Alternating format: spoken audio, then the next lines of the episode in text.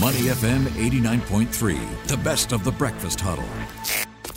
Money FM 89.3. Good morning. It's the Breakfast Huddle. I'm Elliot Danker. It's time now for our weekly wrap up. First week of the new year. That's what we're looking at, where analysts are expecting Singapore's GDP growth momentum in 2023 to moderate. It's been a bumpy recovery, which has been anticipated in light of COVID 19. Concerns over inflation, higher interest rates, all dominating the market's attention. This comes even as Singapore's recovery held up in 2022 with a relatively strong year end performance of 3.8% Uh, on year on year expansion, shoring up the economy ahead of an expected global slowdown this year. On line with me this morning is Brian Tan, Senior Regional Economist for Barclays. Good morning, Brian. Good morning. Thanks a lot for helping me out with this. Of course, we had those uh, advanced GDP estimates coming out this week as well. A bit sluggish on the manufacturing front. That one shrank 3% year on year in three months through December.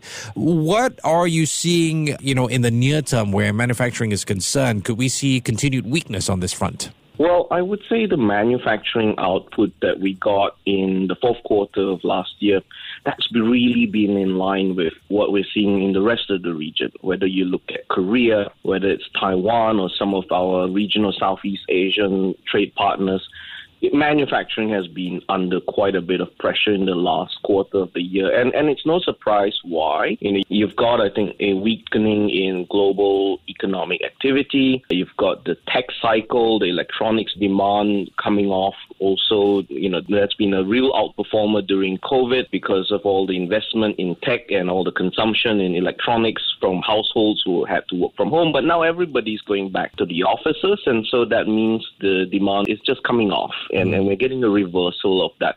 So it's under pressure, and I think this will very likely continue into at least the first half of 2023. It is going to remain soft still for some time, and this is probably going to be the key drag on GDP growth for this year. Well, the good thing is that in Singapore, manufacturing is a relatively large share of the, the economy, around 20%. But in terms of the labor market, it's not that important. And hopefully, the spillovers to the rest of the economy may not be as large as feared. So, in a way, it's looking at it as we're going through a period of adjustment of demand, considering the start point that we came off from during the pandemic. Yeah, I think that's right. You know, it's worth keeping in mind that in the last few years, electronics demand globally was incredible, right? Mm. You know, you had, like I said, all of that work from home demand, whether it was because people demand had wanted consumer electronics because they had to stay at home and do something in the meantime, whether it was because firms suddenly realized that they had to allow people to work from home overnight and that they hmm. did not have the, the electronics and tech infrastructure to do that or even things like crypto. You know, yeah, when yeah. crypto was blowing up and everyone was buying up mining rigs everywhere, that really blew up the demand for semiconductors and chips everywhere. Now, all of that is really reversing, and I think we're, this is basically payback for the last few years of very, very strong performance in this sector, and, and I think you know we're we're going to see some weakness on this front, at least, like I said, in the first half of this year. Okay, Brian. Let's move on to the services sector. There's a slight quarter on quarter dip in services growth. Would you consider this concerning? I mean, what could have been the reason behind it? I'm thinking, it was the holiday season, though. Yeah, so I would say that when we think of the services sector, it, it might be worthwhile maybe thinking of it in three segments you know, we've got the services side, which is related to tourism and travel, and that I think has been doing quite well, right? We, we've seen the visitor arrival numbers really shoot up. Mm. The airport is bustling, you know, we see, we're seeing tour buses again on the streets and all of that. And so we know that on the tourism related side of the picture, it's doing quite well. We've got another segment which is really related to professional services, and that's been chugging along very nicely even during the pandemic. Again, because people could work from home. It was not really disrupted things like finance, things like, you know, headquarter activities. Those have continued on just fine. The area which has, I think, weakened in the fourth quarter is really the trade related sector. Mm-hmm. So it's worth remembering that trade in the region is not just a manufacturing issue for us, it's also a services one because, you know, we have a very big port and a lot of ships yeah. dock there, a lot of container ships go through there. And so if there is a downtrend in the regional trade activity all of that trade going through our ports, not just coming out of Singapore, but you know from Malaysia to China and, and the like. If that comes down, then this will really affect that segment of the services pot, and mm. I think that's what we're seeing. We're seeing that really weigh on the overall services performance. Right. But I would say that all things considered, it was a fairly resilient outcome. You know, we did get some good offsets from the tourism side, and yeah. I'm optimistic that overall it can hold up into 2023. Yeah, it should be some optimism over the trade sector as well when you consider China's, you know, sort of move away from that whole zero COVID strategy, especially starting this weekend. Is there optimism on that front? Yeah, I think the reopening of China has really re-injected a bit of optimism into the markets that, mm. you know, this could be a bit of a lift for 2023 you know, historically, before the pandemic at least, when we run through the numbers, it, it, does look like Singapore is a fairly ultra open economy. Yep, it's yep. very exposed to trade, and so and you know if China does well, it will you know Singapore will do well as well, and so that should have a bit of a lift for Singapore's demand. But is it enough to totally offset the broader weakness that we see in the global economy? Yeah. I'm not so sure, and so overall, I think we're still headed for a slowdown. The mm. reopening of China probably provides a bit of a lift, a bit of offset to that but it's not going to it's going to make things less negative but it doesn't really turn things positive mm. overall. So yeah, i want to stick with china a little bit more brian. So it's an interesting one. Okay so we just talked about trade right it's easy to look at tourism first when it comes to China, uh, but there is also the situation of the labor market. Could you walk me through what are you guys analyzing on this front? And when you when you look at the tourism sector and the labor sector, how can China affect it? Also considering that other countries are putting COVID testing measures on China, unlike here in Singapore, is there a cause for concern? I would say that, you know, in the near term at least, we would be relatively cautious on okay. the tourism revival in the near term. I mean, as you mentioned, there are a lot of, you know, all of these testing requirements yeah. and, and restrictions on yeah. Chinese tourism. True, it's affecting Chinese travel to those countries, okay. not Singapore, but. Mm you know, we are a transport hub. And mm. so, you know, to the extent that people don't travel because the their fine you know their destination country does not allow them to enter, that would start to crimp on any of the transit travel that we would be getting through our airport as well. And overall, that might dampen, I think, the spirits of the Chinese tourists and traveler to venture out right mm. after the last few years. Mm-hmm. So you know there is going to be a bit of a slow restart to travel. We think in in China.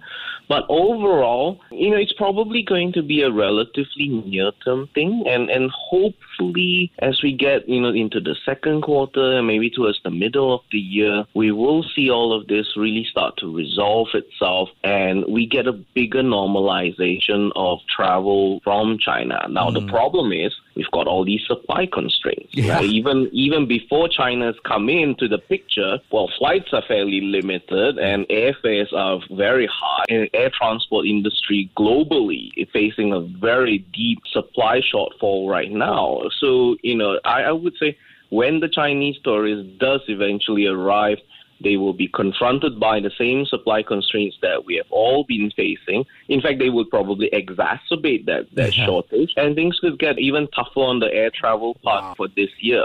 Wow, very good perspective there. Just uh, jumping onto a survey that was released this week, Brian. Uh, this is by recruitment company Manpower Group. Outlook for hiring for the first quarter is dim amid concerns of an economic slowdown. Yet at the same time, the report talks about how firms are prepared to pay more to attract workers. Uh, what are your thoughts on this survey, the employment scene here in Singapore moving forward? Well, I think it reflects two things. One is the fact that we are still pretty deep in a labor shortage of our own, right? So labor demand has come off, you know, because the economy has slowed down, obviously. But at the same time, labor supply has normalized. You know, we've got more and more over time of non-resident workers coming back and filling up some of the vacancies that we've had. Mm. But overall, the labor market is still in a state of shortage. The last Ministry of Manpower survey on the ratio of the number of job vacancies to unemployed people, there are about two plus, you know, vacancies for every unemployed person out there in Singapore. And, and so that tells you we, we really don't have enough workers. That's, that's mm. just the reality. Yes. But it's coming down. And obviously, we've got all these news about, you know, that, possible recession in 2023, all the doom and gloom talk. So I think it's no, it, it, that's where companies are at right now. They are facing an existing labor supply shortage. They don't have enough workers. They know they're struggling to retain talent and they know they're competing for it. But at the same time, they're, they're also worried about what 2023 might bring in terms of the economic down. I think that's why you're seeing this contradictory response Yeah. in the in the Yeah. survey where they're saying, well, we're willing to pay more to keep our existing workers, but maybe we might not hire so many because really we're worried about what happens if there's a recession. Mm, yes, very good point. Brian, if you don't mind, I just want to take advantage of the fact that I got an economist on the line. And this is a piece on the front page of the Business Times this morning. Growth slowing, but inflation stays high. All eyes and ears on the Monetary Authority of Singapore's next moves. Are they going to press on with tightening or loosen their grip to not hurt growth? Economists are split on that. What is your opinion on that, Brian? Hmm. well, we're in the no move camp. So Okay. we are we are in the no move camp. We think that well, the MAS has done a lot over the last year. They've tightened multiple times. They, they've recentered up the band a few times. They've done it in two intermeeting moves, which is which is fairly unprecedented.